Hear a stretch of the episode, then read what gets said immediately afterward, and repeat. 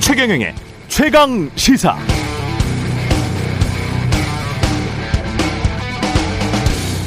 네, 지금은 돌아가셨습니다만은 미국 미주리 저널리즘 대학원의 스튜어트 루리 교수라는 분이 있었는데요. 미국 CNN 모스크바 특파원 지국장도 했고 1970년대 흑인 민권 운동이 일어났을 때는 현장 취재 기자였습니다. 그때 흑인 민권 운동을 주도한 사람이 미국 현대사 최고의 영웅 중 한 명인 마틴 루터킹 주니어 목사죠. 그런데 이 마틴 루터킹 주니어 목사 사실은 호색남이었다. 여자를 많이 밝혔다. 여자들이 참 많았다. 불륜을 저질렀다. 등의 루머들이 당시에도 굉장히 많았고요. FBI가 퍼뜨리기도 했었죠. 루리 교수가 당신이 취재 기자였을 때 당시 이야기를 수업 시간에 해줬는데요. 이 사람 백인입니다. 백인이고 유태인인데 당신 스스로가 그때 그런 루머에 대해서 확인도 하려고 하지도 않고 보도도 하지 않았던 이유를 스스로 물어보고 답하더군요. 그건 마틴 루터킹 목사를 평가할 중요한 공적 사회적 영역이 아니기 때문에 그가 공인이지만 그의 내밀한 사적 영역까지 언론의 검증 대상이 되고 사회의 공적인 담론이 될 필요는 없었다라고 판단했기 때문 이렇게 답했습니다. 저는 여기에 하나를 더 붙이겠는데요. 사생활을 물고 늘어지면 오히려 그 공인의 사회적 공적 영역에 대한 검증이 무뎌집니다. 당연히 역풍이 불고 다른 중요한 검증들의 정당성까지 훼손될 수 있습니다. 중요한 게 오히려 덜 중요하게 됩니다.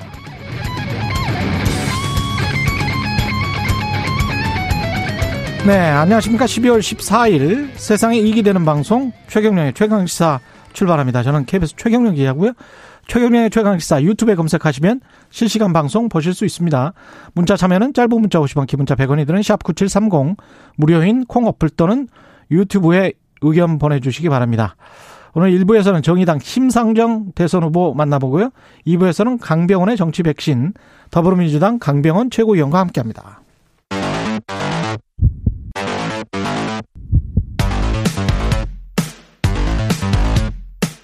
오늘 아침 가장 뜨거운 뉴스 뉴스 unboxing 네, 뉴스 unboxing 시작합니다. 민동기 기자, 김민아 시사평론가 나와 있습니다. 안녕하십니까. 안녕하십니까. 예, 한 1시간쯤 전에 YTN이 단독 보도를 했는데, 김건희 씨 인터뷰까지 했군요. 그 김건희 씨가 2007년 수원여자대학교에 교수 초빙 지원서를 이제 그 제출을 하거든요. 2007년에 교수 초빙 지원서를 제출을 했어요. 예, 그때는 이제 개명 전 이름인 김명신이라는 이라는 이름으로 되어 있는데요. 예. 그 경력 사항을 보면은 한국 게임 산업 협회 기획팀 기획이사로 재직했다 이렇게 적혀 있습니다. 음. 근데 이걸 YTN이 확인을 해 보니까 게임 산업 협회는 2004년 6월에 설립이 됐거든요. 그런데 그런데 2002년 3월부터 3년 동안 재직했다고 되어 있기 때문에 예, 이거는 이제 허위로 기재를 한 것 아니냐 이런 의혹이 제기되는 그런 부분이고요. 그러니까 있지도 않은 게임 산업협회 2년 전부터 기획이사로 있었다. 그렇습니다. 그리고 네. 게임 산업협회 쪽에서도 기획팀하고 기획이사란 자리는 아예 존재하지 않는다. 이렇게 YTN 기자에게 설명을 했습니다. 아 기획이사라는 자리는 없다. 자리 자체가 존재하지 않았다라고 이제 설- 어, 확인을 해줬고요. 그리고 이제 김건희 씨가 2004년 8월에 서울 국제 만화 애니메이션 페스티벌에서 대상을 수상했다. 이런 내용도 기재가 돼 있거든요. 예. 근데 이것도 역시 확인을 해보니까 개명 전 이름인 김명신이라는 이름으로 응모된 출품작 자체가 없었다라는 게 이제 YTN 취재 결과 확인이 됐습니다. 음. 그래서 YTN 기자가 이 김건희 씨에게 어 2004년에 설립된 한국 게임 산업 협회에 기획이사로 일했다고 왜 적었느냐 이걸 물으니까 김건희 씨가 믿거나 말거나 기억이 나지 않는다. 정확한 경위를 확인하고 있다. 이렇게 입장을 밝혔고요. 예. 어 그리고 어 가짜 이제 수상 경력에 대해서도 좀 허위가 물어봤겠죠. 예, 물어보니까 여기에 대해서는 돋보이려고 한 욕심이었고 그것도 죄라면 죄다. 이렇게 가짜 수상 경력은 인정을 했는데 인정했네요. 예, 그 뒤에 이제 이런 얘기를 했습니다. 자신은 그때 공무원 공인도 아니고 음. 당시엔 윤석열 후보와 결혼한 상태도 아니었는데 음. 이렇게까지 검증을 받아야 하느냐 이렇게 YTN 취재진에게 여러 차례 반문을 했다고 합니다. 이게 YTN 보도 내용입니다. 검증 대상이죠. 왜냐하면은 그냥 수원 여자대학교 초빙 교수라도 검증이 됩니다. 이거. 아 그렇죠. 예, 왜냐하면 시장에 자신의 직장을 구할 때 허위로 경력을 부풀린 거잖아요. 그렇죠. 예. 우리가 가령 그 식당에서 잘못된 음식을 팔아서 영업 정지를 당하지 않습니까? 어제부터 식당에 어제. 된장찌개에 이어서 아니, 지금 네네. 아침 가- 배가 고프셔가지고 예. 그래서 영업 정지를 당해서 뭔가 이제 비위생적인 일을 했다. 네네. 그러면은 그 미국 언론들 같으면 주방장 얼굴까지 나와요. 아 그래요? 자기들이 몰래 카메라로 보, 보도를 하고 촬영을 했다고 할지라도 주방장 얼굴까지 나와요. 음. 좀 심하다 싶을 정도로 다 공개를 합니다. 왜냐 물어보니까 그게 시장에 나와서 public 공적 영역이 이미 돼버린 거예요. 음. 그 사람이 음. 그걸 팔았기 때문에 네. 이건 지금 경력을 가짜 경력을 판 거잖아요. 그렇죠. 당연히 검증의 대상입니다. 그러니까 여기에 예. 대한 인식이 불철저하다는 게 분명히 드러나는 것이고 예. 그리고 이제 어쨌든 후보의 배우자이지 않습니까? 이 후보와 결혼하기 이전의 일이라고 할지라도 이게 어쨌든 위법의 소지가 있는 일을 했다라고 하면은 거기에 대해서 설명이나 해명이나 그 명확한 이제 입장 표명이나 이런 게 있어야 된다고 보고요. 그리고 이게 이 불철저한 인식이라는 게 윤석열 후보도 마찬가지라고 생각이 되는 게 지금 YTN 보도 내용이다라고 쭉 말씀하셨지만 비슷한 의혹이 없었던 게 아닙니다. 또 계속 제기가 됐죠. 학력도 있었습니다. 그렇죠. 예. 국회에서 이 똑, 이 똑같은 구조예요. 국회에서도 이제 다뤄졌던 내용인데 어디에 이제 뭐 강사직으로 가거나 교수직으로 갈 때 이제 이력을 써내게 돼 있는 거에 대해서 다소 부풀려진 이력 또는 없는 이력 을 이제 만들어서 제출한 거 아니냐. 그래서 셀프 업그레이드 의혹 뭐 이렇게 얘기하지 그렇죠. 않습니까? 그런 의혹들이 있으면 이런 거는 해명을 해야 되거든요. 만약에 이제 예를 들면 법적으로 따졌을 때 이게 법적으로 문제가 되느냐 첫째, 두 번째 뭐 공소시효가 뭐 맞느냐 뭐 이런 얘기를 할 수도 있겠지만 그게 아니고 국민의 대표, 국민의 어떤 어, 어떤 이 국- 국가를 대표할 수 있는 어떤 인물을 뽑는 거고 그 사람에 대한 배우자가 어떤 사람인가 이것에 대해서 적어도 공적인 영역에서 한 일에 대해서는 입장 표명이 있어야죠. 그럼요. 근데 지금까지 얘기를 하나도 안 하고 있지 않습니까? 이건 굉장한 문제라고 저는 생각을 합니다. 그리고 이것 자체가 내가 그렇게 한 게 잘못이냐 이런 정도까지 검증하느냐. 그렇죠. 이게 청년 세대가 공정과 상식을 상징하는 후보라고 윤석열 후보가 스스로 얘기하고 있지만 예. 청년 세대가 취업도 안 돼서 지금 고생이고 그럼요. 굉장히 이 취업이 안 되는 배경에 대해서 막 생각을 하다 보니까 이 사회가 불공정하다 이렇게 가는 건데 이렇게 예를 들면 허위 경력이나 이런 걸 부풀려 가지고 음. 어떤 사람이 직업을 얻게 됐고 그걸 밟아가면서 그 다음에 어떤 또 취할 수 있는 이득을 취한 거다라는 얘기를 하면 그리고 음. 그런 사람이 후보의 배우자라고 하면 그게 공정과 상식이 되겠습니까? 이게 이런 어떤 선거 캠페인에 비춰 봐서도 다른 거다 문제지만 이거 이거 해명하지 않으면 안 되는 문제라고 저는 생각을 하는데 똑같은 논리로 보면 윤석열 검찰총장이 당시 조국 전 법무부 장관의 아들 딸에 대한 그 기소 검증이 아니고 아예 기소를 했잖아요. 그렇죠. 그때 조국이 공인이었습니까? 사인이었습니까? 아니면 조민 씨랄지 조국 씨의 아들이 공인이었습니까? 사인이었습니까? 사인이죠. 그러니까 네. 서울대 교수의 그냥 아들 딸이었잖아요. 네네.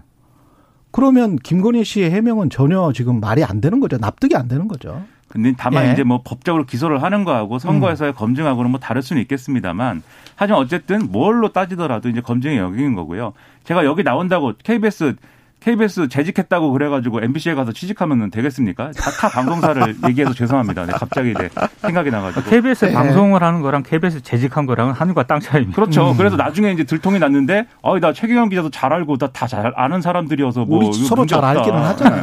문제 없다. 이렇게 얘기하면 그게 해명이 아닌 거죠. 예.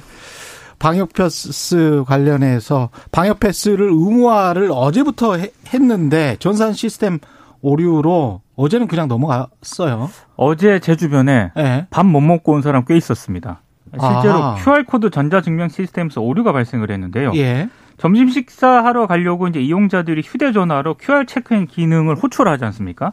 그러면 그때 데이터가 유효하지 않다 이런 메시지가 뜬다고 합니다. 그러니까 아. QR코드가 이제 작동이 안 되는 거고요. 예. 실제로 QR코드가 나타나더라도 미접종으로 표기가 돼서 데이터가 유효하지 않다는 그런 메시지가 나왔다라고 하고요. 질병관리청이 어제 오후 1시 30분부터 시스템이 정상화됐다. 이렇게 공지를 했는데 근데 저녁 시간대도 역시 비슷한 상황이 계속 반복이 됐습니다. 이유를 오늘 언론들이 좀 분석을 했는데요. 점심시간 앱 이용이 급증을 하면서 KT 클라우드 센터에 있는 쿠브 앱 운영 서버에 접속 과부하가 발생을 했기 때문이다. 이렇게 이제 분석을 하고 있습니다. 원래 그 클라우드라 하더라도요. 이 사용량 상한선을 이 설정을 하는데 어제 방역 패스 의무화 첫날이었지 않습니까? 예. 이게 이 사용량 상한선을 훌쩍 뛰어넘으면서 이런 문제가 좀 발생을 한 것으로 보입니다. 그러니까 지난번에 백신 예약도 그렇고 네. 이런 부분들을 왜 자꾸 반복해서 예측을 못하는지 모르겠어요. 그리고 이제 개도 기간을 뒀다고는 하지만 사실상 개도 기간에서 이루어진 그런 어떤 이 QR코드 인증이라든가 이런 이용량이라는 것은 당연히 이제 이게 본격적으로 시행됐을 때와는 상당히 이제 줄어들 수밖에 없는 것인데 어떤 기준으로 이제 어떤 그런 서버 사용량이나 이런 것들을 산정했는지 상당히 의문이고 이런 데 있어서 계속 이렇게 어떤 이 허점을 노출을 하면 그러지 않아도 방역 패스를 적용하는 거에 대한 반발이 있는데 자영업자들의 경우에는 이게 제대로 이제 어떤 효과를 가지고 정책이 작동할 수 있겠습니까? 그래서 자꾸 이렇게 이런 영역에서 실패를 하는 거는 제가 볼 때는 상당히 방역 대책에 악영향을 미치는 것이고요.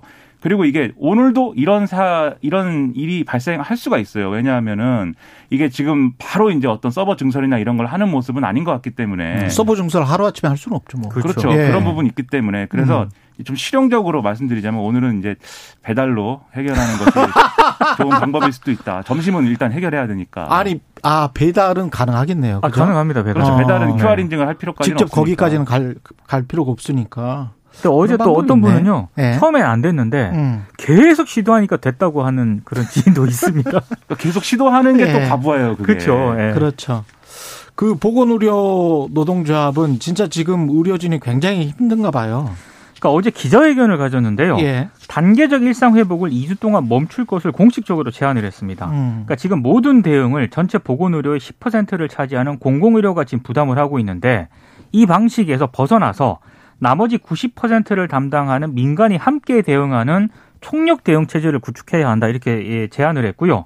어, 그러면서 이 준비 과정에서 정부, 병원, 의사협회, 간호사협회, 시민사회단체 등으로 구성되는 협의체가 구성이 되면 참가하겠다 이런 입장을 밝혔고요. 어제 대한감염학회 등 이 감염학 관련 의학회들도요.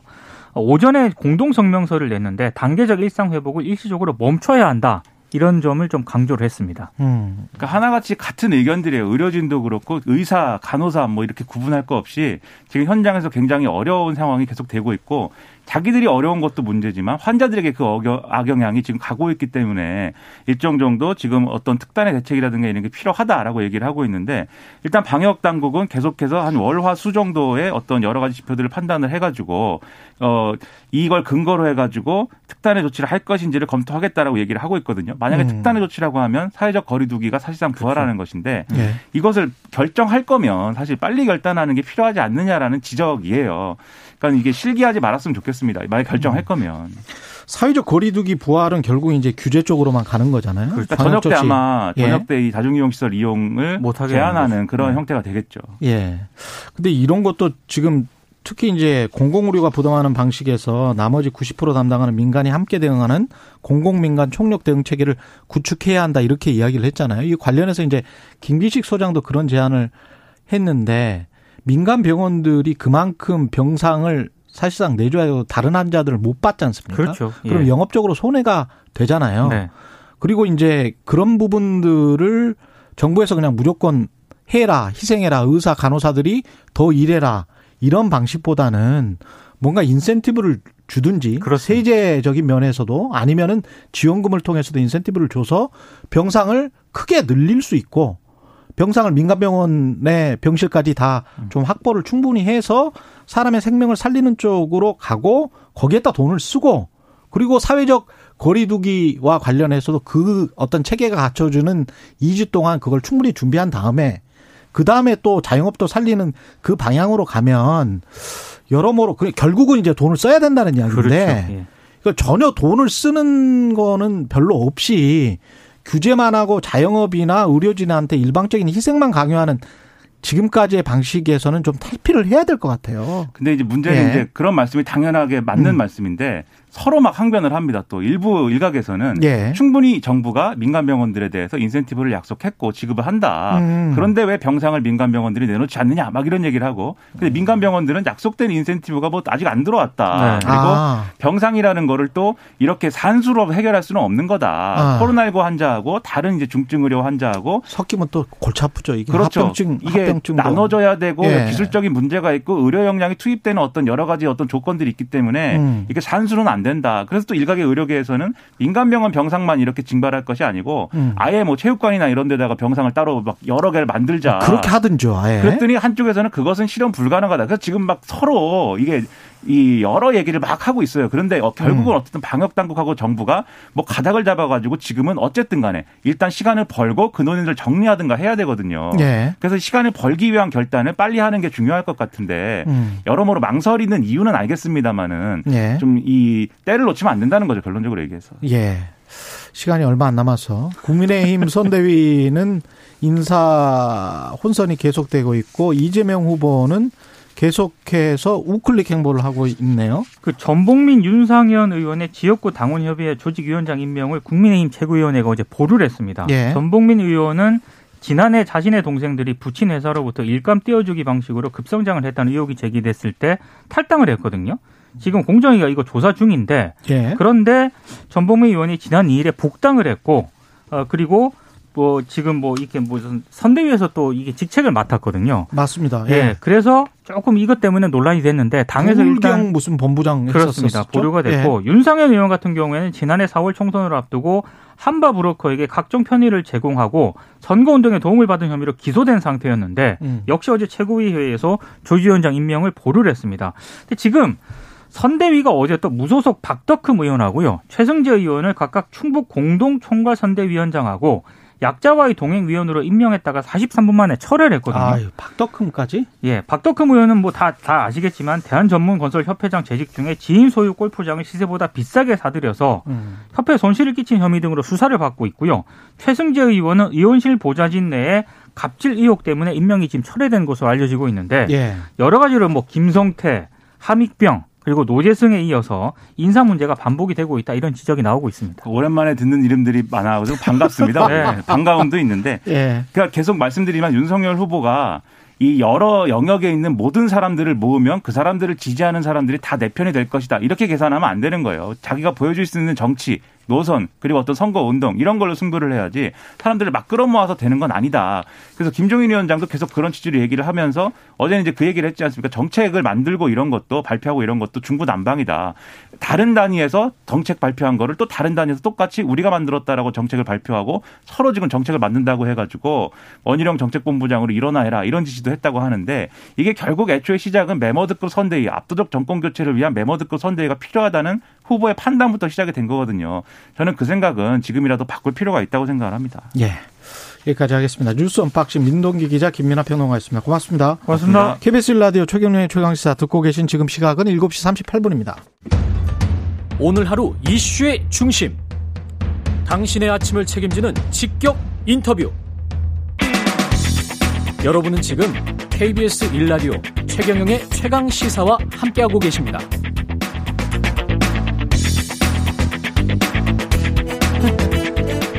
네, 심상정 정의당 대선 후보가 심상차는 버스 6412를 타고 전국 민생 투어에 나섰습니다. 네 번째 에, 대선 도전인데요. 심상정이 대통령 대한민국 대통령이 돼야 하는 이유 직접 들어보겠습니다. 안녕하십니까? 네, 안녕하세요. 예.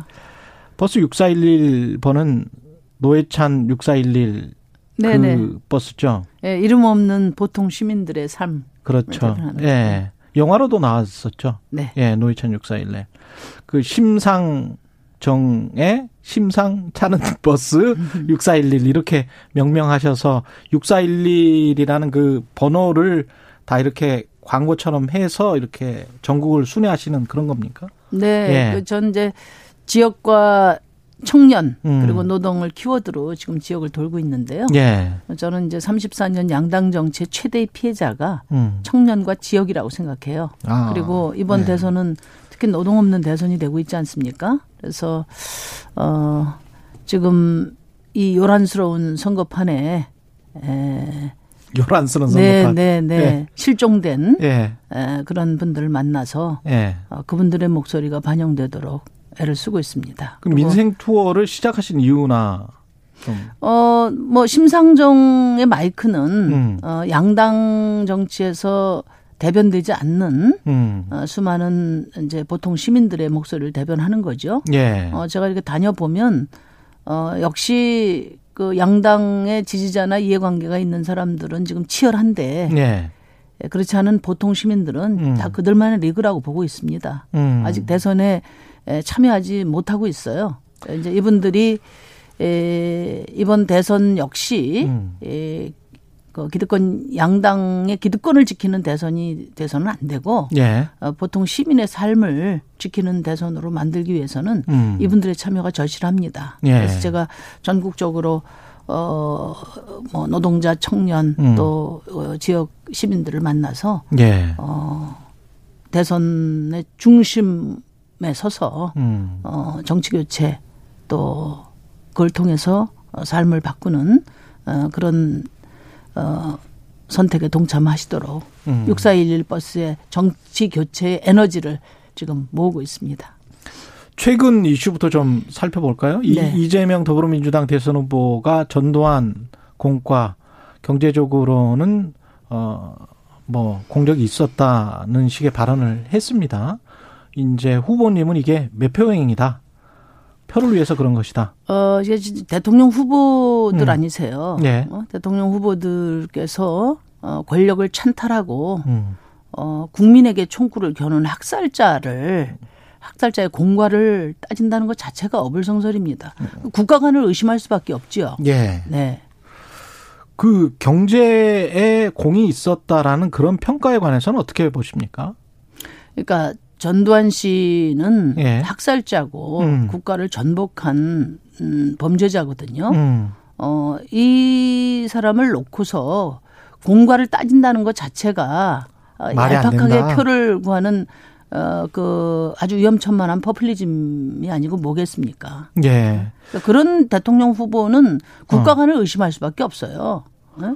아, 나라를 찬탈하고 그 학살한 사람한테서 뭘그 음. 배울 수 있다든지 그걸 어떤 뭐 정책이나 어떤 행위에 대해서 재평가를 한다는 것 자체가 어, 저는 있을 수 없는 일이다 이렇게 생각합니다. 윤석열 국민의힘 후보도 비슷한 말을 했었잖아요. 5.18만 빼고. 근데 저는 예. 이제 요즘에 그 며, 며칠 사이에 보니까 이재명 후보가 음. 전두환을 재평가하고 또 다주택 집부자들 세금 깎아주는데 지금 심력을 다하고 양도세 탈원전. 정책도 폐기하고 예. 어 그걸 뭐 실용주의라고 할 수 없을 것 같아요. 이제는 두 후보의 차이가 없어졌어요. 노선의 음. 완벽한 일치를 지금 보고 있거든요. 그러니까 두 분이 단일화하시는 것이 음. 저는 국민들의 혼란을 줄이는 일이다 이렇게 생각하고 아니 웃을 일이 아니라 아, 예. 실제 그렇습니다. 아, 그리고 실제로 실용주의나 중- 중도 확장 음. 뭐 필요성 그걸 부정하는 게 아니거든요.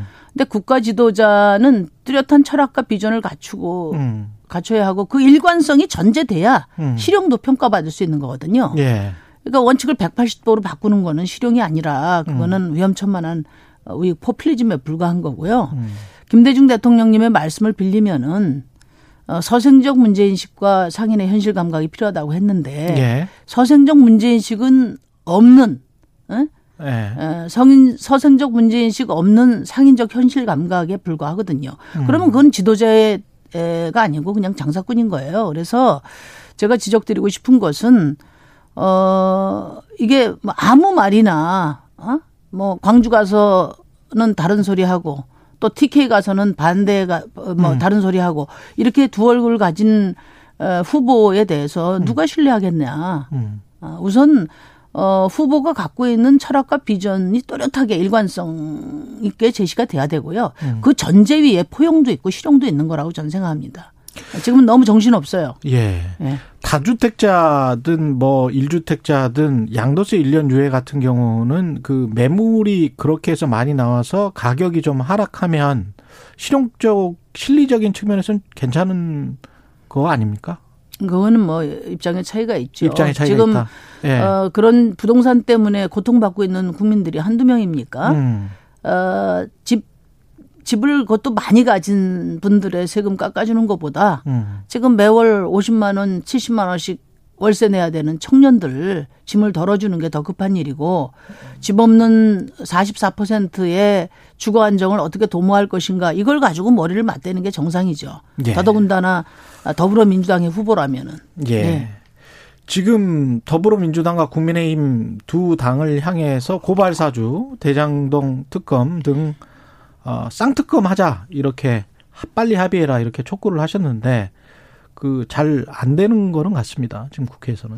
그 뭐, 그, 결국은 안 하잖아요. 이재명, 이재명의 민주당이라고 음, 하고 음. 또 윤석열 후보 전권을 부여받았다고 하면 음. 후보 간에 서로 말씨름할 게 아니라 자당의 대표 원내대표 지시해서 서로 손잡고 하자고만 하면 되거든요. 협상할 음. 것도 없습니다. 왜냐하면 과거 국정농단 특검 사례도 있고 도르킹 어. 사례도 있지 않습니까? 예. 그러니까 서로 상대가 어, 에, 쪽에서 예. 특검을 지명하고 아, 반대로 그, 그렇죠. 그 네. 심판을 정의당하고 국민의당이 보겠다는 거예요. 그 심판을 지금 이제 보겠다. 에, 서로 지금 그 침대 축구하면서 피하고 있거든요. 예. 어, 저는 어, 특히 이재명 후보가 조건으로 제시, 제시한 게 에, 윤석열 후보가 대장동과 관련된 부산 저축은행 예. 에, 건에 대해서 포함하자 했는데 그걸 받았잖아요. 예. 어, 더 이상 이제 회피할 명분이 없어졌다고 보거든요. 음. 그 이재명 후보의 결자 해지를 재차 촉구합니다. 예. 오늘 그러면 오늘 중이라도 당장 지시를 하셔야 예. 아, 그 이재명 후보의 그 실용주의 노선을 음. 그나마 국민들이 그 결단으로 보게 될 것 같아요. 예. 그럼 두 당에서 서로 간에 특검을 지명하게 되는 겁니까? 아니면은 정의당과 아니 국민의당이 두 당이 예. 기본적으로 서로 특검을 지명하고요. 서로 그 지명하고 특검을 구성하는 과정에서 예. 만약에 음. 어, 여러 또 뭐 정쟁이 있다면 음. 그거는 이제 정의당하고 국민의힘이 아니 국민의당이 우리가 심판을 보겠다는 겁니다. 예, 예. 삼자로서 예. 시- 그게 가장 하겠다. 공정한 우리가 추천을 하겠다. 방법이라고 특검. 구성을. 예. 예. 왜 이 특검을 통한 진실 규명이 필요하냐면 예. 어, 지금 다음 대통령은 부동산 투기를 잡아야 되는 대통령이고 음. 어, 그 다음에 권력 기관에 정의를 세워야 되는 대통령인데 예. 에, 다음 정부까지 부동산 투기 공학이 이어지고 음. 검찰 공학이 이어진다는 것은 대한민국의 불행이고 국민들의 좌절이거든요. 예. 그러니까 적어도 어, 대통령 후보 결격 사유에 에, 해당하는 이런 의혹이 음. 이 내년 2월 13, 14일 후보 등록하기 전에 명확하게 규명이 돼야 된다고 봐요. 예. 그렇지 않으면은 어, 국민들이 무슨 죄입니까? 음. 그리고 홍준표 의원이 그런 말씀하셨잖아요. 이번 대선은 지는 사람이 감옥 가는 대선이다. 그런 얘기를 했는데 예. 에, 대통령을 뽑아놓고 음. 또 불행한 어떤 어, 미래를 염려해야 된다는 것은 음. 후보로서도 어, 국민에 대한 도리가 아니다. 빨리 결단해 주시기 바랍니다. 그렇게 될 것 같으세요? 지는 사람이 감옥 가게 될 것 같은 그런. 이건 뭐 상황. 그, 그 권력의 승리를 그 홍준표 후보 아니, 전 후보께서 예. 어, 잘 꿰뚫어 보고 계시다고 생각합니다. 그렇군요. 디지털 성범죄물 유통을 막자는 취지로 도입된 엠번방 방지법 두고도 지금 윤석열 후보는 검열의 공포를 안겨준다. 네. 다수의 선량한 시민들에게. 음. 이재명 후보는 표현의 자유에도 한계가 있다. 이렇게 상반된 입장인데요. 우선 이제 저는 그 예. 윤석열 후보나 이준석 당 이준석 당 대표가 예. 아 진짜 이게 그 정치 지도자들이 음. 의 책임의 무게를 생각해야 되거든요. 오조 오로지 그냥 표만 염두에 둔 좀 극단적인 포퓰리즘으로 지금 양쪽이 다 나가고 있는 데 대해서 굉장히 좀 당혹스러워요. 예. 왜냐하면 이분들이 이 엔번방 방지법을 두고 사적 공간이라고 이야기하는 거는 음. 어 그게 이제 오픈 채팅방이거든요. 말 예. 그대로 오, 오픈 채팅방이에요. 예. 오픈 채팅방은 사적 공간이 아니거든요. 누구나 다 볼 수 있는. 그렇죠. 예. 만약 그런 논리라면은 오픈 채팅방에서 거래되는 음. 마약도 사적 공간이라는 이유로 수사할 수 없는 겁니다. 말이 됩니까? 그리고 설사 어, 이 사적 공간이라 하더라도 범죄는 용서될 수 없어요. 우리가 예전에는 음. 어, 아이들 때리고 할 때 네. 이건 내 자식 내가 훈육시키는데 누가 뭐라고 하냐 이렇게 그랬죠. 이야기했지만 예. 지금은 이건 아동 폭력입니다. 음. 용인될 수 없는 거거든요. 예. 그러니까 어 이런 어떤 디지털 성범죄라든지 이런 폭력은 사적 공간이든 공적 공간이든 용납되지 않는 겁니다. 예. 그래서 지금 완벽하지 못한 영역이 있다면 추가적으로 입법 보완하고 또 시스템적으로 알고리즘을 강화해서 보완해 가면 될 문제다. 좀 음. 그렇게 생각하고요. 어, 텔레그램이 해외 서버에 이제 기반해서 음. 그 N번방 방지법으로 수사할 수 없다면 그건 국제공조라든지 이런 음. 방안을 강구해야지 N번방 방지법을 그 무용지물로 어. 어, 만들려고 하는 그런 시도는 결코 그 용납할 수 없다. 그거는 어, 그 뭐 표현의 자유가 아니, 그 표현의 자유가 음. 어, 성착취물 유포할 자유. 자유 가 아니길 바랍니다. 예. 네. 어제 안철수 김동연 후보하고 한 자리에 모이셨고 지금 삼지대 관련해서 저 세 분이 논의가 혹시 되고 있습니까? 뭐 한 자리에 모였다기보다는 예. 이제 주최 측에서 각자 초청을 해서 거기서 우연히 어, 만나게 예. 된 거고요. 예. 삼지대 입장은 제가 여러 차례 말씀드렸는데 예. 제가 생각하는 삼지대는 어, 중도 공조만 의미하는 게 아닙니다. 음. 어, 녹색 통합, 녹색 진보 연합, 진보 연대 그리고 연대. 중도 공조를 의미하는 것이고 음. 안철수 후보와의 관계는 이제 지난번에 한번 말씀을 깊이 좀 나눠 보니까 어, 아직까지 이제 그 생각이 좀 복잡하신 것 같아요. 그리고 어, 그때 합의한 것은 어쨌든 양당 체제가 더 이상 지속돼서는 안 된다는데 명확한 입장의 확인이 있었기 때문에 음. 에, 정치 개혁을 중심으로 한 어, 정책 공조를 하기로 했고 그거와 함께 이제 청년 등 미래 비전에 대한 예. 어, 그런 어, 분야에 있어서 지금 그 뭐 토론회 를 비롯한 예. 어, 공조 방안이 현재 지금 논의 중에 있습니다. 근데 많은 언론에서는 안철수 후보가 결국은 국민의힘으로 가게 될 것이다 그런 이야기가 나오잖아요. 근데 합의를 하셨다고요? 아니 정책 예, 공조에 정책 대해서 합의했다고요. 거에서 합의했다? 예, 예. 예. 그 두 뭐 안철수 후보도 그렇고 저도 그렇고 음. 어, 노선상의 차이도 있고 음. 또 지지 기반도 다른데 무리해서 예. 어떤 알겠습니다. 어, 정치적 행위를 추진할 생각은 없고요. 현재 합의된 것은 되겠습니다. 양당 예. 체제에 심상정 맞서는 정의당 대선 후보.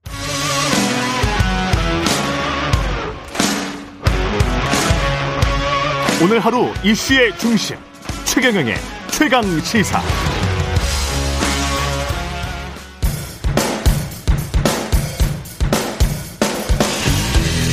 강병원의 정치 백신.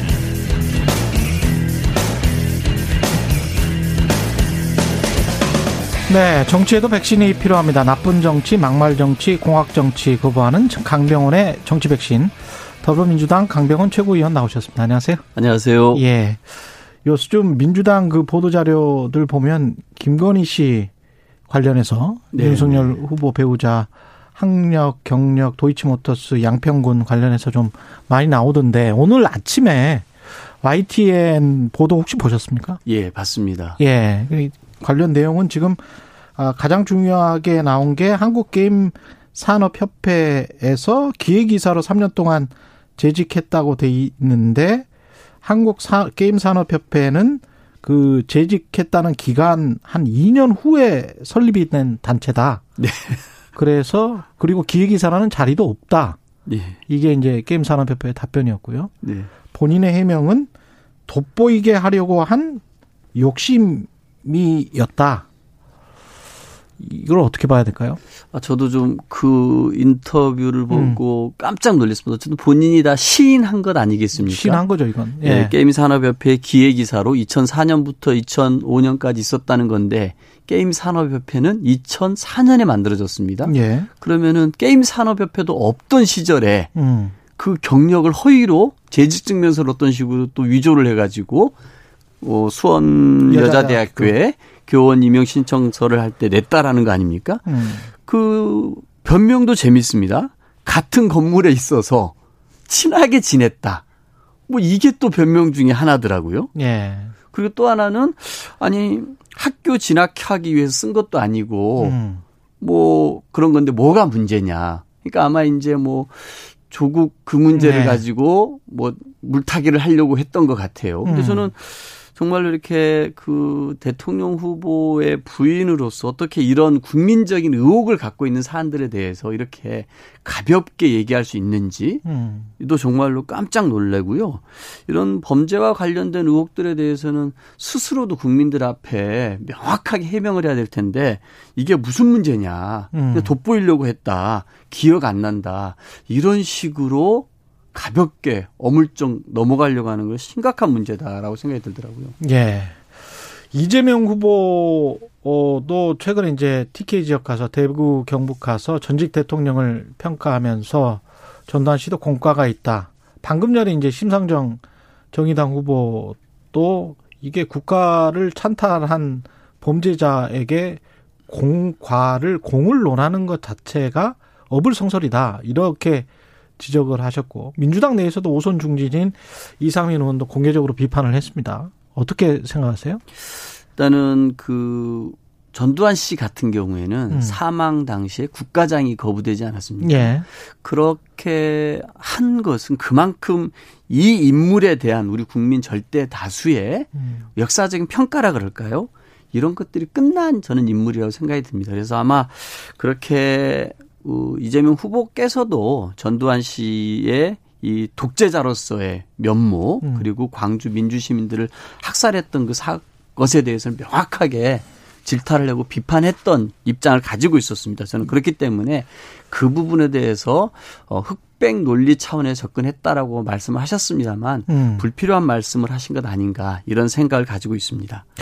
그 사람들이 사실은 그리고 그 강병원 의원님도 잘 아시겠지만 과거에 이런 저 학문적인 논의도 있었거든요. 성장을 위해서 독재가 불가피한 것 아닌가 해가지고 사회과학에서 논란이 됐었고 이거 가지고 독재가 불가피하다라는 개발도상국 특히 제3세계 국가들의 독재가 불가피하다는 식의 논문들도 있었어요. 그리고 아직도 그걸 믿는 국민들이 많이 있어요.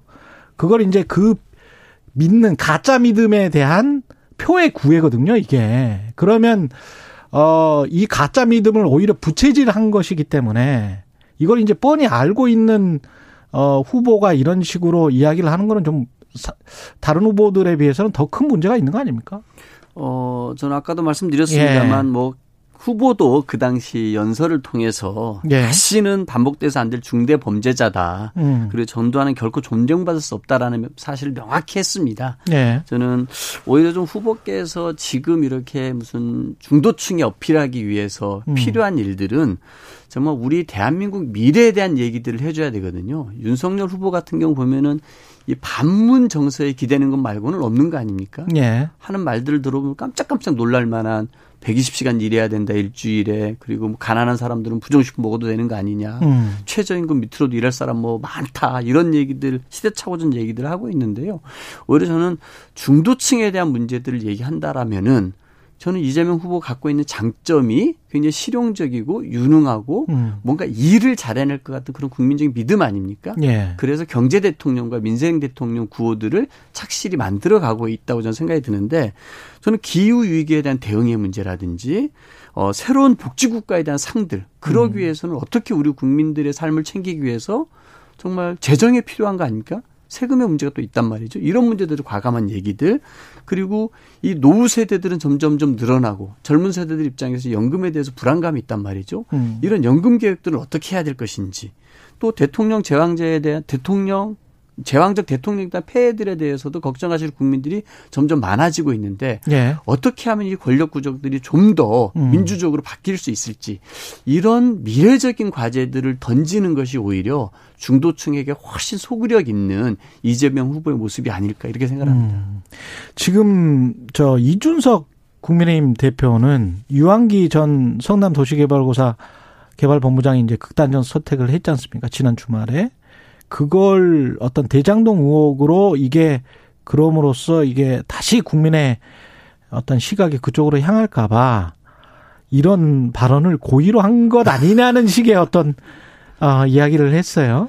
저는 이 대장동 예. 문제는 국회에서 뭐 특검도 논의되고 있기 때문에요. 예. 이렇게 발언한다 그래서 그쪽으로 돌아가진 않나고 않다고 봅니다. 예. 오히려 이준석 대표의 과도한 뇌피셜이 아닌가 생각이 들고요. 뇌피셜이다. 어, 네. 이렇게 논술 시험 볼 때 이런 식으로 엉뚱하게 자기 논리 피면은 F입니다, F. F. 그 특검은 어떻게 지금, 지금 심상정 후보는 서로 미루고 있는 형국이다. 그리고 부산저축은행과 관련해서도 윤석열 후보가 받기로 했으니까 그냥 민주당이 받아버리면 되는 거 아니냐. 그리고 서로 간에 고발사주와 대장동 의혹 서로 반대 진영에서 그냥 지명을 하고 우리가 심판 봐줄게. 정의당과 국민의당이 이런 말씀을 하고 가셨는데 그 윤석열 후보가 예. 부산저축은행 대출에 대해서 받겠다고 했지 않습니까? 예. 근데 그 당은 예. 법사위에다가 음. 특검법을 하나 내놨지 않습니까? 이게 음. 뭐냐면은 더불어민주당 이재명 대통령 후보의 대장동 뭐 특혜 비리 관련 특검법이에요. 아, 또 하나 내놨어요, 뭘? 이미 한번 예. 내놔서 음. 법사위에서 한번 시끌시끌 한번 했었죠. 음. 그러니까 윤석열 후보의 말은 어 자신에 관련된 것도 하자 이렇게 얘기하고 있지만 실제 그 당의 움직임은 음. 이재명 후보만 하자는 겁니다. 아. 그것도 특검법 명칭에다가 더불어민주당 대통령 후보 이재명 후보의 대장동 뭐 특혜 비리를 위한 특검 이런 식으로 명칭을 그렇게 하는 겁니다. 이게 음. 굉장히 정치적 행위를 하고 있는 것이죠. 적어도 우리 국민들이 바라는 특검이라고 한다라면은 대장동에 대해서도 그리고 이 고발사죠. 이재명 후보의 뭐 뭐 부인이나 예. 장모권에 대해서 비리가 맞지만 전혀 수사가 안 되고 있지 않습니까? 이재명 후보가 아니고 아, 윤석열, 윤석열 후보입니다. 죄송합니다. 예. 윤석열 후보의 예. 뭐 부인 YTN 단독으로도 보도가 됐습니다만 예. 이런 정말 허위 경력한 거 위조 증명서 낸 게 한두 건이 아니지만 제대로 수사도 안 되고 있지 않습니까? 도이치모터스 관련해서 이런 예. 것들에서 함께 특검을 할때 음. 국민적 의원이 함께 해서될 수 있는 것인데 이재명 후보에 대해서만 하자고 하기 때문에 음. 뭔가 잘 진척이 안 되는 거고요. 이제 그 윤석열 후보의 말과 예. 그당 의원들의 행동은 전혀 따르게 움직이고 있는 것이죠. 아. 그제 또 이재명 후보가 언급했던 다주택자 양도소득세 중과 유예안 이게 사실은 지난 한 3, 4년 동안 언뜻 언뜻 특히 국민의힘 쪽에서 많이 나왔던 아이디어인데요. 이거는 어떻게 지금 당에서 생각을 하고 계십니까? 아마 이게 그, 이, 이 역시 그 음. 이재명 후보께서 이 중도층 공략하는 문제, 예. 그 다음에 이제 매물 잠김을 해소하는 방안으로서 이 아이디어를 제시한 것 같아요. 예. 근데 이미 작년에 710 대책 이후에 이 양도세 중과 유예를 거의 1년 가까이 올해 5월 31일까지 기간을 줬었습니다. 음. 근데 실질적으로 그 기간 동안에 매물이 그럼 막 쏟아졌느냐. 예. 양도세 중과를 회피하기 위한 음. 그러지 않았거든요. 근데 이런 것들이 우리 그 정부 정책에서 여러 차례가 반복이 됐었습니다. 그랬죠. 예. 네.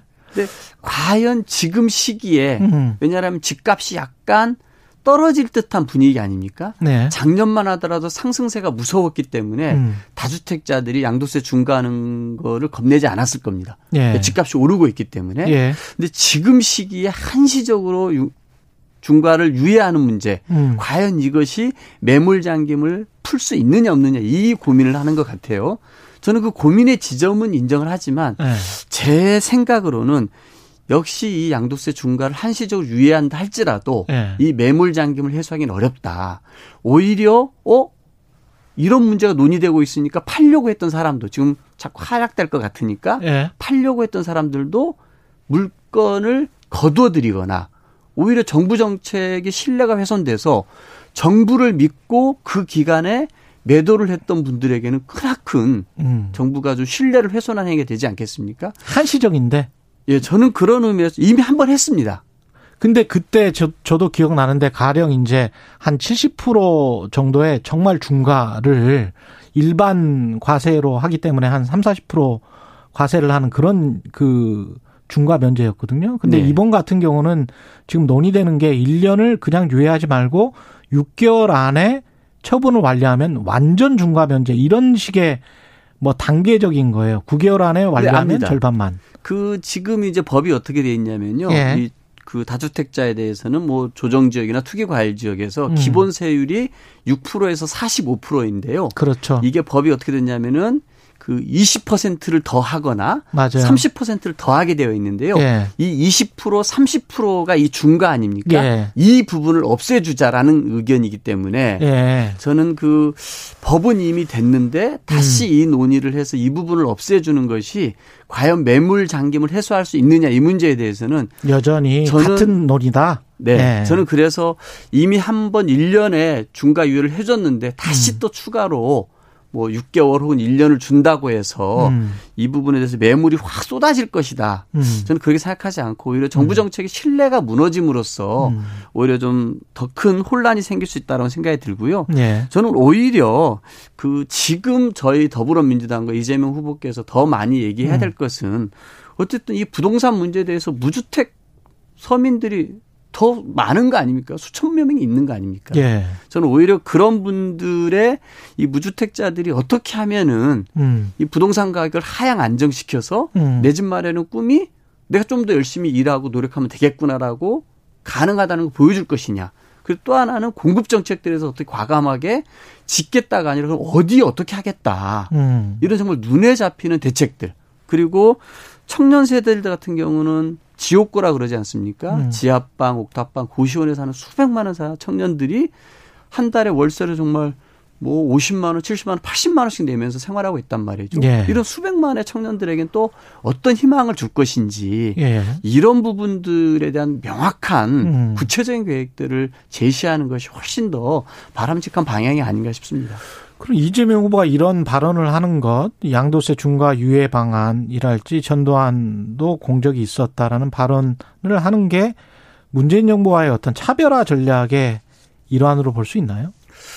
어떻게 보세요? 저는 차별화 전략이라고 한다면 좀 더 다른 거를 써야 될 것 같고요. 예. 이런 차별화 전략이다 보다는 중도층 예. 공략에 대한 고심을 많이 하고 있는 것 같습니다. 아. 그리고 어쨌든 대통령 후보라면은 그 당내 경선 과정에서는 진영의 대표지만 대통령 후보라면 이제 전체 국민들을 아우르기 위해서 음. 끊임없이 노력을 해야 되는 게 사실이지 않습니까? 저는 그런 부분에서 고민을 많이 하시는 것 같습니다만 적어도 양도세 중과 유예 같은 경우는 이미 했던 것인데 안 됐던 게 증명됐고 음. 오히려 정말 이 정부 정책을 믿고 따라왔던 국민들을 위해서라도 조금 이렇게 좀 그 매물 잠김 해소 방안으로는 저는 적절치는 않은 것 같고요. 예. 어, 전두환 씨에 대한 그 공을 음. 말씀하셨던 부분은 좀 불필요한 발언이 아니었나 불필요한 이런 발언이다. 생각을 좀 갖고 있습니다.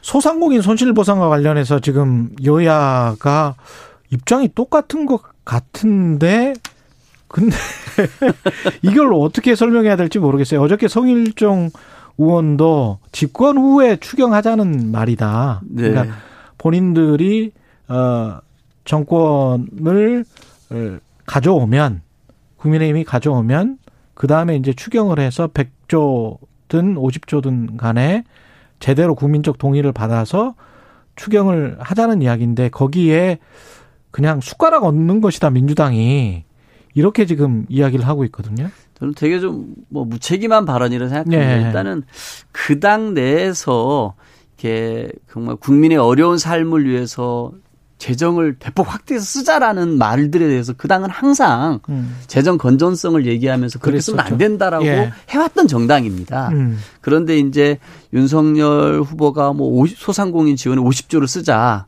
그리고 또 김종인 총괄선대위원장이 50조가 아니라 100조도 써야 된다는 얘기를 하고 있는데 예.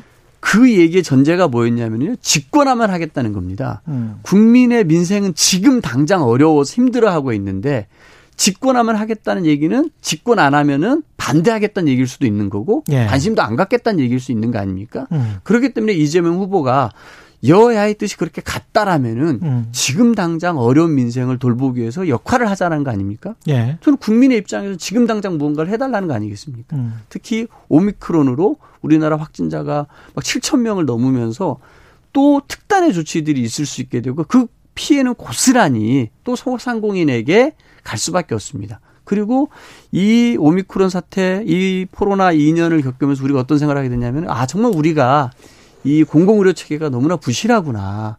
감염병 대응할 수 있는 제대로 된 체계를 한번 만들어야 된다는 얘기들을 많이 하고 있지 않습니까? 예. 저는 그렇다라고 하면은 이 얼마의 재화원이 들지는 모르지만 이것에 대해서는 우리가 집권하면 할 게가 아니라 음. 지금 당장 하자라는 지금 당장 여야가 만나서 머리를 맞대서 방안을 만들자라는 게 훨씬 더 국민들의 민생을 챙기는 자세가 아닐까 싶습니다. 예. 아까 그 김건희 씨 이야기도 했습니다만은 대선 후보 배우자의 네. 검증 범위, 방식 어느 정도의 투명성이 왜 요구되는 겁니까?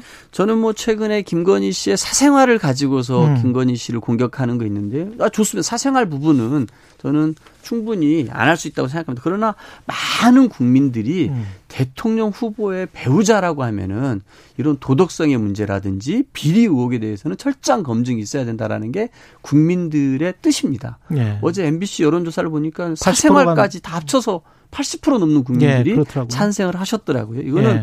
국민의 알 권리 차원이거든요. 음. 최근에 윤석열 후보가 저희 당에 계속되는 후보와 후보 간의 정책 토론에 대해서 끊임없이 회피하고 있지 않습니까? 예. 이것도 저는 옳지 않다고 봅니다. 음. 적어도 이번 대선처럼 이 두 후보 간의 대결에 대해서 우리 국민들의 관심이 굉장히 높, 없다라면은 저는 국민의 알 권리를 해소하기 위해서 그리고 본인의 정책 비전들을 국민에 보이기 위해서라도 정책 토론에 임해야 되는 것처럼요. 2월 15일 그 정식 토론 전이라도 두 사람이 만나서 뭔가 토론을 해야 된다? 당연히 해야죠. 그게 예. 국민들이 원하는 거 아닙니까? 음. 이거 너무나 당연한 겁니다. 무슨 AI를 대신해서 세우고 프롬프터가 없으면 말 한마디 못하는 대통령으로 우리 국민들이 원하는 게 아니지 않습니까? 예. 저는 적어도 우리 국민들 앞에서 당당하게 서야 되고요. 그 이 토론회 그리고 검증의 과정에서 배우자 역시 피할 수 없다. 왜냐하면 그 배우자가 도덕성 문제, 각종 비리의 중심에 서 있기 때문입니다. 음. 지금 판세는 어떻게 보세요? 민주당에서는? 어, 저희는 뭐 참 어려운 싸움입니다만 네. 최근에 이제 이재명 후보가 반성하고 사과하고 쇄신하는 모습으로 어, 많이 지지율이 올라오지 않습니까? 음. 그래서 좀 상승 추세에 있고 윤석열 후보는 컨벤션 효과가 다 끝나서 약간 뭐 하강 정체되는 수준이지만 저희가 이걸 완전히 뒤집었다고 할 수는 없습니다. 저는 음. 우리 이재명 후보께서 이 반성과 성찰이란 토대 위에 아까 말씀드렸던 좀 민생 대통령, 경제 대통령이라고 하는 그 자신의 브랜드를 가지고서 미래와 경제와 민생을 챙기는 모습 음. 우리 정말 대한민국에서 꼭 필요한 미래 과제들을 적극적으로 얘기함으로써 우리 국민들에게 정말 저런 대통령이 되어야 음. 우리 대한민국이 선진국에서도 더 앞서갈 수 있는 그런 나라가 되겠다. 이런 저는 꿈과 희망을 보여줄 수 있는 비전인 대통령 모습을 보여줌으로써 음. 더 지지율이 한 계단 더 상승할 수 있다라고 생각합니다. 알겠습니다. 여기까지 하겠습니다. 말씀 감사하고요. 강병원의 정치 백신 더불어민주당 강병원 의원이었습니다. 고맙습니다. 감사합니다. 네. 공정, 공익, 그리고 균형. 한 발짝 더 들어간다. 세상에 이익이 되는 방송. 최경영의 최강 시사.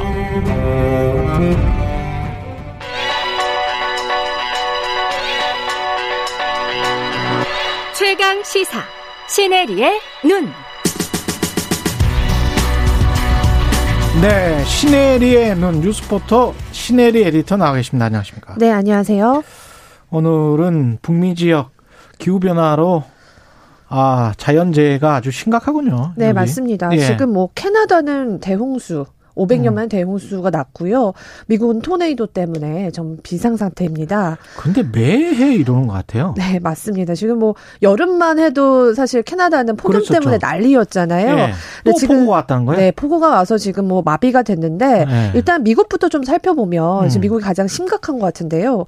지금 뭐 초강력 토네이도가 이 미국 중남부 지역 완전 휩쓸었어요. 음. 지금까지 집계된 사망자가 지금 94명. 네. 근데 지금 이게 집계가 조차 좀 힘든 상황이어서 음. 이 사망자는 좀 더 늘어날 것으로 보이고 이번 토네이도가 4시간 만에 무려 400km를 이동을 했다고 합니다. 와. 그러니까 어떤 지역에 있는 그 사진 아. 액자가 저기 300km 이, 부산까지 그냥 네, 가버린 부산까지 거네. 그냥 확 가, 날아가 버린 거예요. 토네이도가 서울에서부터 부산까지 휩쓸어 버린 거예요. 맞아요. 한 순간에. 거기에서 자기 물건을 찾았다는 얘기가 나오니까요. 와. 네, 그래서 이게 사실은 1925년에 미주리, 일리노이, 인디애나를 덮친 토네이도가 굉장히 강력했거든요. 그때가 이, 정도 로 네. 세지는 않았는데. 네, 그때가 그죠? 한 300에서 350km 정도 그죠? 지났다라고 하는데 어. 그거보다 훨씬 더 강력한 겁니다. 아직까지 지금 뭐 사상자 그다음에 어. 주택 파손 이런 게 집계가 지금 아직 안 돼서 그렇는데 예. 그때 당시에도 한 700명 정도 사망했고 음. 주택 한 15,000채 정도가 파손이 됐으니까 예. 이거보다 더 심각할 수도 있다 피해가 그래서 지금 바이든 대통령은 비상 상태라고 얘기를 했고요. 이 중남부 지역이라서 물류 창고가 꽤 많은 지역이거든요. 인건비도 맞습니다. 싸고 그러니까. 네, 예. 아마존의 물류센터 창고가 붕괴됐습니다. 음. 그러면서 일리노이 주에 있는데 여기에 있던 아, 노동자 여섯 명이 목숨을 잃었고 지금 그 켄터키주 또 메이필드에서는 그 양초 공장이 굉장히 많아요. 예. 크리스마스 앞두고 지금 야간 근무를 풀로 아주 가동 중이었는데 예. 그래서 여기에 지금 인명 피해가 굉장히 큽니다.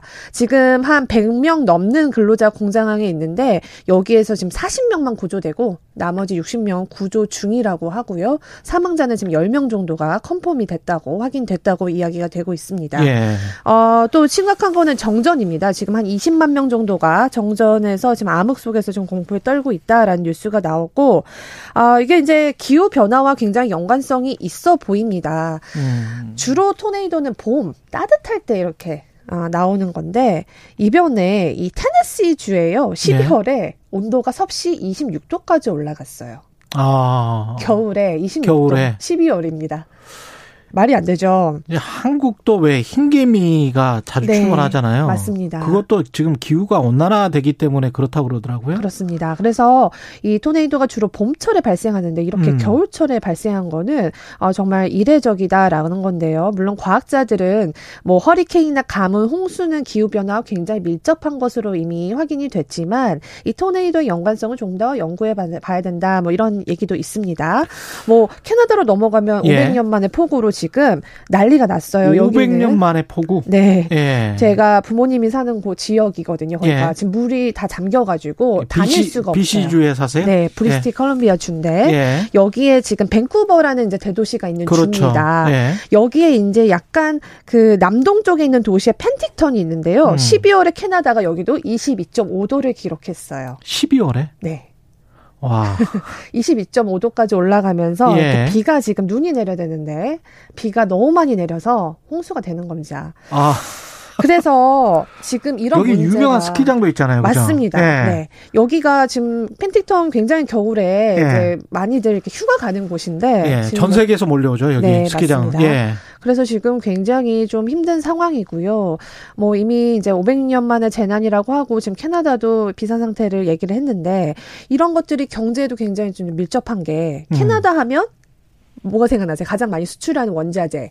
원자재, 네. 나무, 그렇죠. 네. 목재 가격이요. 네. 지금 이것 때문에 갑자기 폭등 중입니다. 목재 가격 아까 지금 아마존 물류 창고도 박살이 났다. 맞아요. 그래서 지금 물류도 지금 거의 스탑이 됐죠. 음. 그리고 지금 캐나다에서 나무를 못 빼고 생산이 안 되니까 네. 이 목재 선물 가격이 사상 최고가를 경신을 지금 할 직전에 와가 있는데요. 근데 이쪽 북미 지역은 다 저 집을 또 나무로 짓거든요. 그렇습니다. 그렇기 때문에 지금 나무가 모자르면 또 집 가격이 폭등할 수밖에 없는데 그렇죠. 워낙 지금 미국의 주택이 굉장히 좋, 좋기 때문에 주택 시장이 네, 주택 나무에 대한 좋아요. 수요가 네. 굉장히 많다고 합니다. 네. 그럼에도 지금 전혀 오더를 해도 받을 수 없는 상황이어서 주문을 해도 네 그래서 네. 기존 주택 가격까지도 오르고 있다고 합니다. 이게 다 복합적이군요. 네, 그래서 예. 지금 뭐 그것뿐만 아니라 이제 그 여러 가지 연구에 따르면 음. 기후 변화로 인한 경제적 영향은 앞으로 상당히 클 것으로 본다. 어느 정도입니까?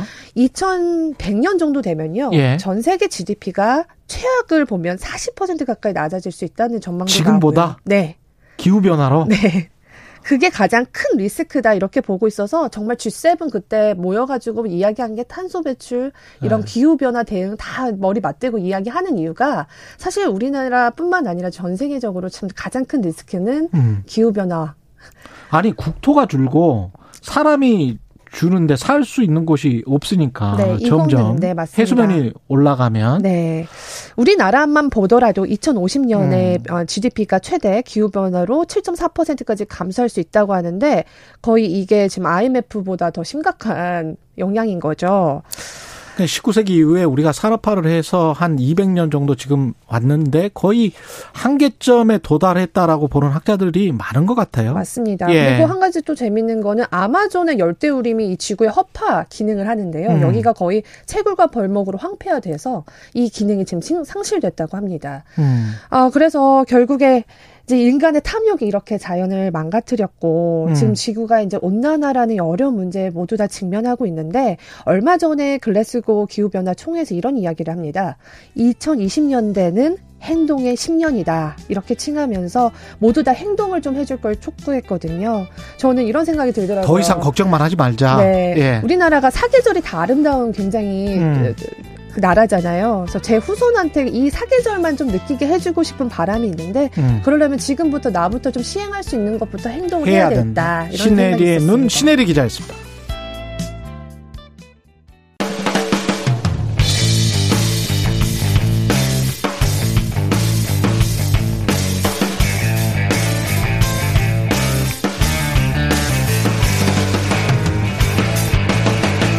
최경영의 최강 시사. 네, 성착취물 등 성범죄를 강력히 처벌하기 위한 이른바 N번방 방지법이 본격적으로 시행을 이 됐는데요. 이게 사전 검열이 아니냐 이런 논란이 일고 있습니다. 정치권에서 윤석열 후보가 제기를 했고 무엇보다 일명 N번방 사건이 터진 지 1년이 지났는데 유사 사건이 지금 이어지고 있는데요. 실효성이 진짜 없는 건지 N번방 사건을 직접 취재했던 한겨레 신문 김한 기자와 이야기 나눠보겠습니다. 안녕하십니까? 네, 안녕하세요. 예.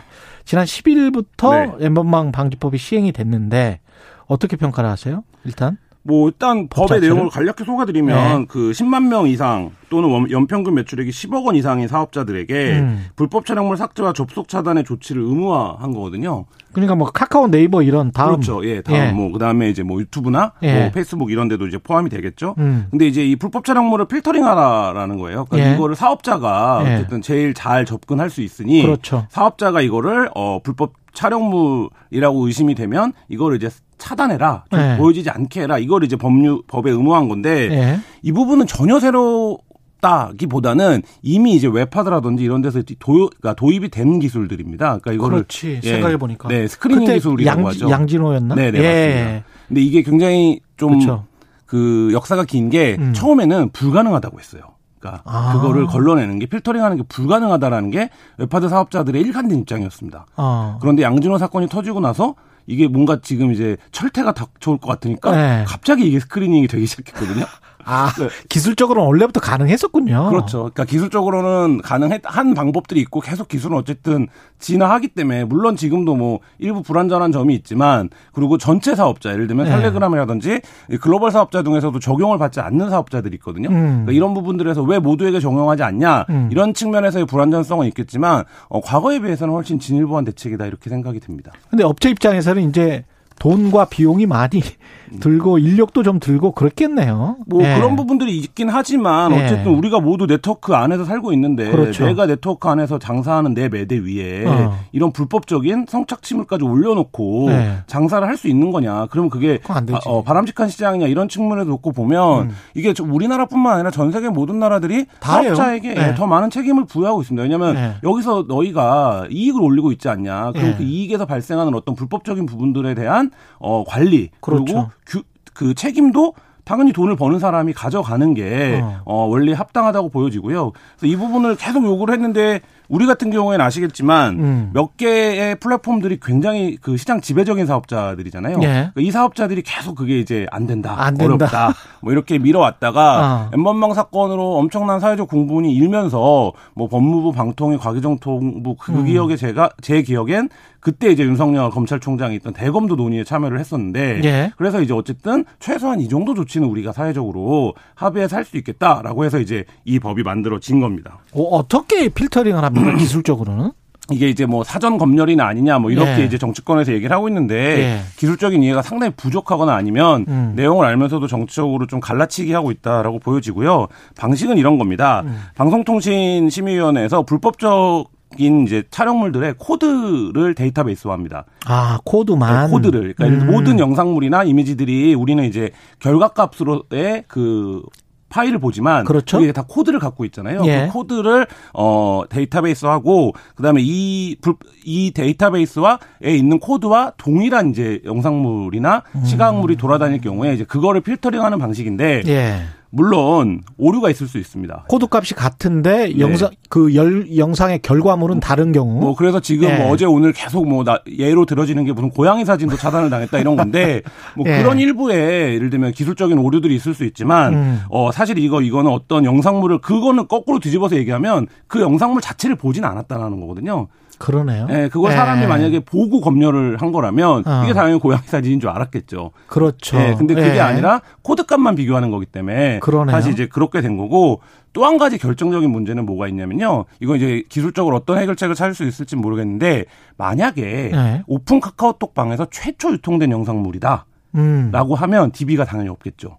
아. 그런 영상물 같은 예. 경우는 또 걸러지지 않는다라는 기술적인 좀 한계는 있습니다. 그러네요. 그런 것들은 오히려 보완을 해, 해야지 이 법을 뭐 폐지하거나 이 법이 무효하다 이렇게 말할 건 아니군요. 그렇죠. 뭐 기술의 예. 발전이 인간의 편익을 도모하는 게 저는 이런 기술이라고 생각을 드는데 우리가 음. 전통적인 가치 체계에서는 어뭐 사인 간의 통신을 왜 들여다 보려고 하냐 국가가 예. 이렇게 접근을 정치권에서도 하고 이제 그게 어느 정도 설득력이 있는 얘기처럼 받아들여지는데 사실 사실 저는 이제 엠번방을 취재했던 기자 입장에서는 그 방에서 뭐가 오고 가는지 알고 있냐 이렇게 음. 되물어보고 싶은 거예요. 그러니까 텔레그램 엠번방에서도 처음 했을 때 음. 국회에서도 반응이 뭐였냐면 아 그거 뭐 어렸을 때 좀 그런 거 좀 보는 거 아니야? 이런 얘기를 했던 분들이 있어요. 그 5, 60대 분들. 네.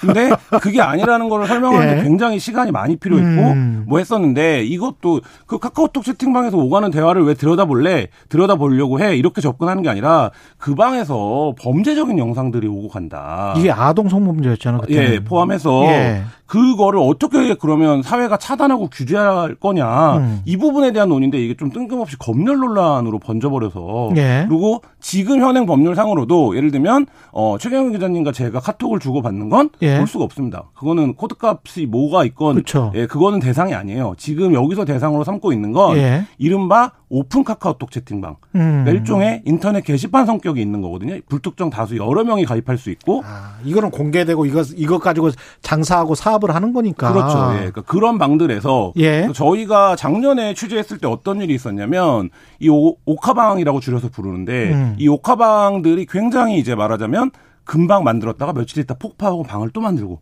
폭파하고 또 만들고 이런 방식으로 이제 운영이 되거든요. 아. 그러니까 그러면서 거기서 떴다방이네, 떴다방. 예, 그렇죠.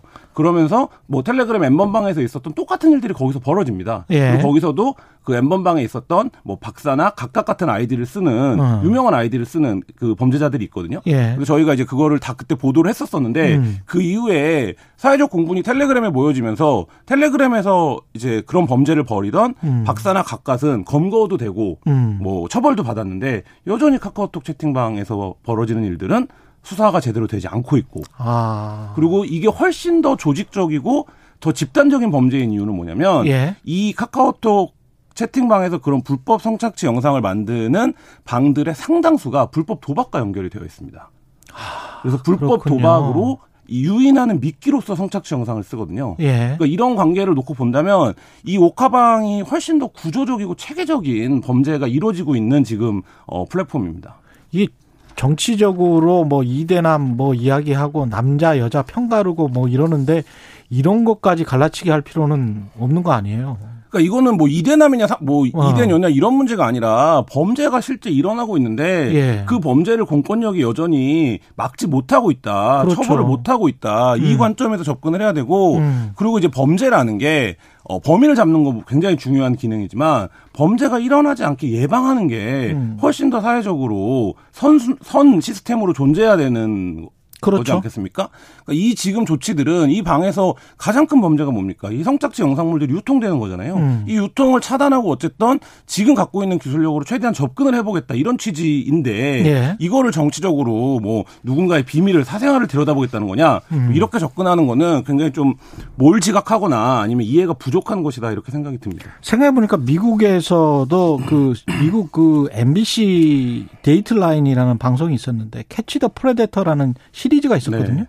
아동 성착취 관련 아동 포르노를 찾는 사람들을 오히려 유인해서 이거 이거는 어떤 일종의 사기 취재죠. 네네. 그것까지 용인을 하면서까지 다 몰래 카메라로 보여주고 그 사람을 네, 쫓아가서 네, 그 사람의 얼굴까지 다 보여주고 그래서 주 검찰청 차장 우리로 치면 검사장이 네. 들킨 적이 있어요. 네, 맞습니다. 그 얼마 전에 그런 이제 영화가 개봉하기도 했었는데 그랬죠.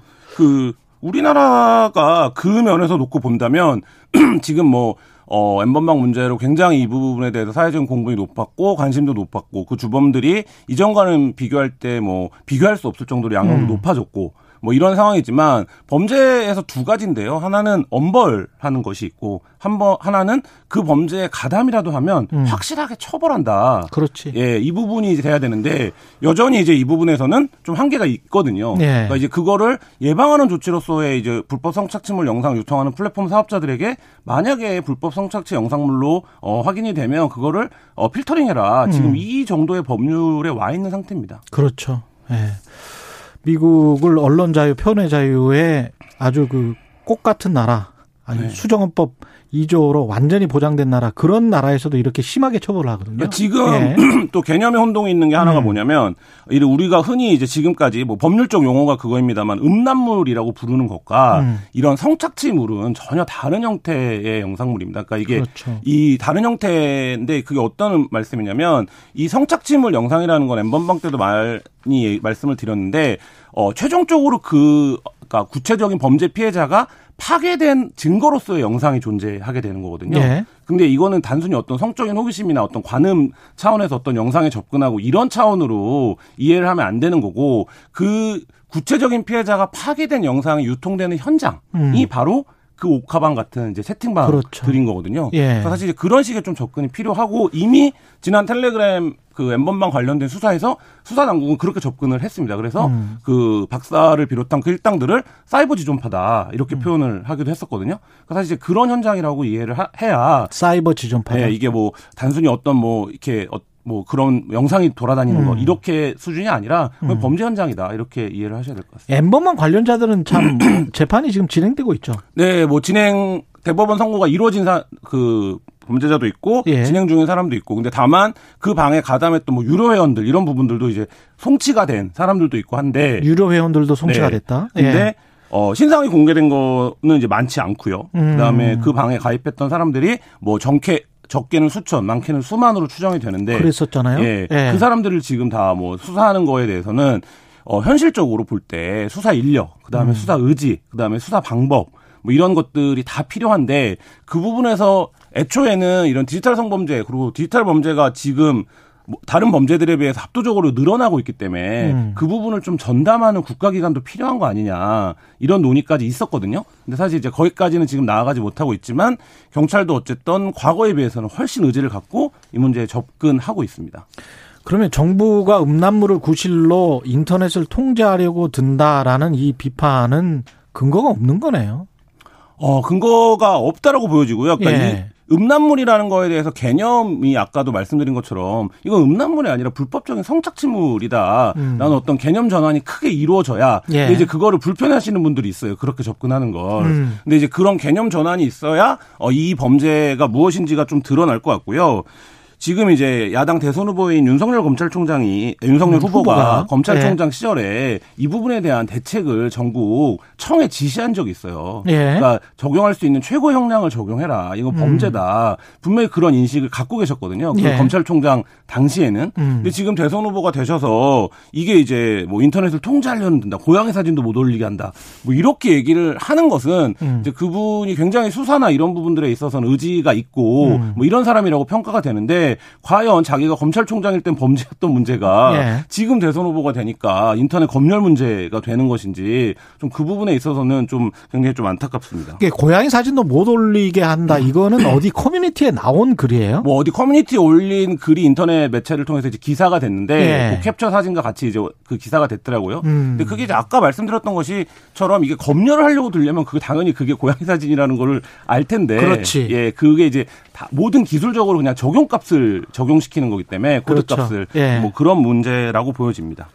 이거 뭐 잘 정착하는 게 중요하지. 그리고 보완할 게 있으면 보완하는 게 중요하지. 무슨 위헌 소지 논란이랄지 폐지 논의는 전혀 아니군요, 이건. 네, 그리고 예. 무엇보다 음. 어그 영상들이 유통되는 거에 대해서 구체적 피해자들이 있습니다. 그러니까 예. 이 피해자 지원을 뭐 법무부나 여가부나 경찰도 과거에 비해서는 굉장히 진일보하게 나서고 있지만 음. 여전히 그 피해자들은 자기 영상이 완전히 삭제된 것인지 예. 이 삭제를 국가가 해주는 것인지 이런 부분들에 대해서 확신을 못 갖고 있는 상황이거든요. 예. 그런 상황에서 어, 그런 영상을 보는 게 개인에 대한 어떤 검열이다, 통제다 음. 이렇게 접근을 하는 건 국가가 그렇죠. 누구를 보호하는 것인가 이런 부분들에서 좀 깊은 그렇습니다. 고민이 필요해 보입니다. 아직도 이해를 못 하시는 분이 있는 것 같은데요. 리니님은 이제 여야 합의한 내용인데 왜 뭐라고 하는지 모르겠네요라고 말씀하셨지만 맞습니다. 8630님은 정부 정부가 불법 촬영물을 전부 수집해서 DB화했다는 건데 이건 문제가 없는 건가요? 이게 지금 코드값 네. 에 관한 이해를 잘 못하고 네, 계시는 그러니까 신고된 영상들의 네. 코드 값을 DB화하는 겁니다. 그러니까 코드 값을 DB화했다는 거지 사람이 봤다는 게 아니에요. 그러니까 난수표 같은 예. 네, 난수표 같은 그냥 이렇게 나, 그렇죠. 그 문자의 나열이죠. 예. 오늘 말씀 감사하고요. 한겨레 신문 김한 기자였습니다. 고맙습니다. 네, 감사합니다. 예. KBS 1라디오 최경련의 최강시사 듣고 계신 지금 시각은 8시 45분입니다.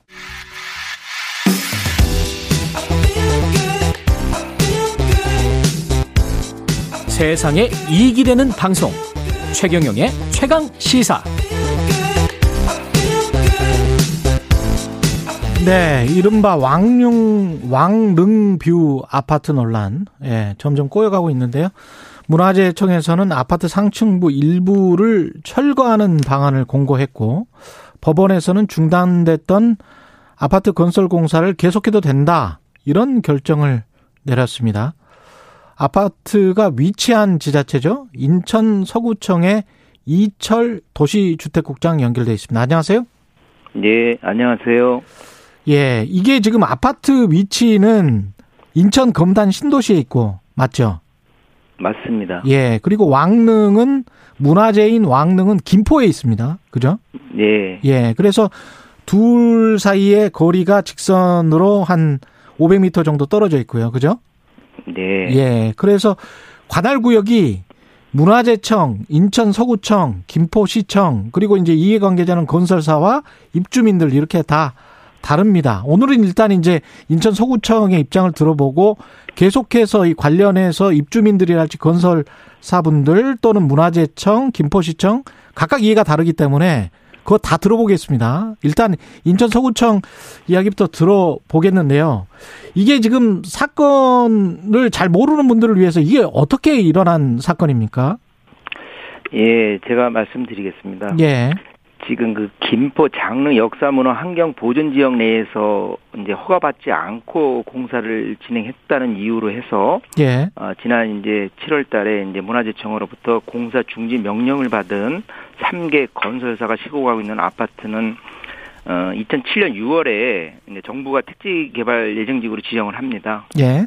그리고 어, 2009년에 2009년에 국토교통부가 개발 계획을 승인하고 2010년에 실시 계획을 승인한 택지 개발 예정 지구가 되겠습니다. 예. 그 검단 신도시에서 건설 중인 아파트가 되겠습니다. 음. 그리고 검단 신도시 택지개발 사업 시행자인 이제 도시공사가 예. 2014년 8월에 김포시로부터 이제 문화재 보호법에 따라서 음. 그 지구 단위 계획에 따른 그 층고라든가 높이 계획이 포함된 내용에 예. 현상 변경 허가를 신청하게 됩니다. 음. 그 그거를 김포시로부터 어 저쪽 사항이 없어서 음. 허가를 받게 됩니다. 그러니까 인천 도시공사가 2014년에 김포시로부터 아 이거 괜찮다 그래서 현상 변경 허가를 네. 신청했고 받았어요.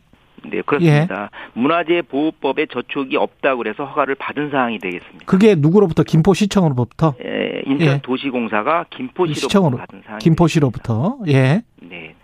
그리고 어, 인천 도시공사가 2017년도에 예. 해당 토지를 그 3개 건설사에 이제 매각을 하게 되는 거고요. 예. 그리고 이제 저희 서구청에서는 2019년도에 그 3개 건설사에 대한 이제 사업 계획을 승인하게 되, 됩니다. 예. 그래서 음, 공사가 진행이 돼서 현재 내년 6월, 7월을 목표로 해서 어, 공사가 진행 중에 있었죠. 그런데 그런데 갑자기 이제 올해 7월 달에 음. 그 문화재청에서 어, 그 3개 건설사에 대해서 문화재 보호법 위반했다고 그래서 공사 중지 명령을 하게 됩니다. 예. 그래서 이제 각 건설사에서 법원에 공사 중지 명령에 대한 이제 가처분 신청을 하게 되죠. 음. 그래서 이제 번, 법원에서는 건설사의 가처분 신청을 받아들여 가지고 공사가 재개됐고 다시 문화재청에서 이제 9월에 공사 중지 명령을 다시 하게 되, 고요 예. 근데 그 각 건설사가 이제 다시 법원에 이제 집행정지 가처분 신청하게 되는데 예.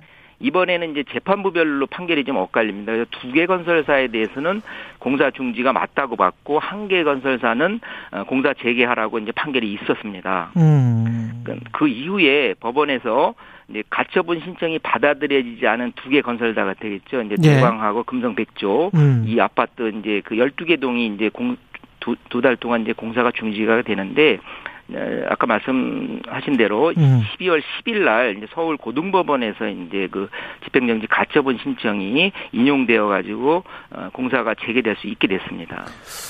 이게 지금 문화재청이 이 문제 그 공사 중지하라고 하는 이유는 왕릉의 경관을 가린다는 거잖아요, 아파트가. 맞습니다. 그렇죠? 근데 이제 네. 2014년에 인천도시공사가 김포시청으로부터 문화재 주변 환경 관련해서 현상 변경 허가를 신청받아서 신청 득했는데 허가를 득했는데 2017년에 법률이 개정됐어요.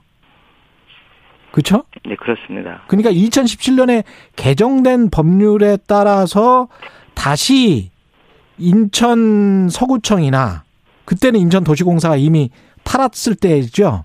건설사에. 맞습니다. 그러니까 인천 서구청이 김포시청이나 문화재청에게 이게 법률이 개정됐으니 이걸 공사를 그대로 진행해도 되느냐 안 되느냐 물어봐야 되는 된다. 이게 지금 문화재청의 주장인 것 같고 인천 서구청은 이미 현상 변경 허가를 받았기 때문에 우리가 상관없는 것 아닌 거 아니냐. 뭐 이렇게 되는 겁니까 지금 서로 입장이? 저희 이제 문화재청에서 공사준지 명령한 그 3개 아파트 단지가 저희 예. 서구청 입장은 2014년에 이제 김포시로부터 도시 인천 도시공사가 받은 그 현상 변경 허가가 유효하다고 보고 있습니다. 예. 그 그래서 추가 유효하다. 변경 예. 예. 건설사가 그 대물적 허가에 대한 부분을 승계된 거라고 봐야 되지 않느냐 이게 저희 판단이고요. 예.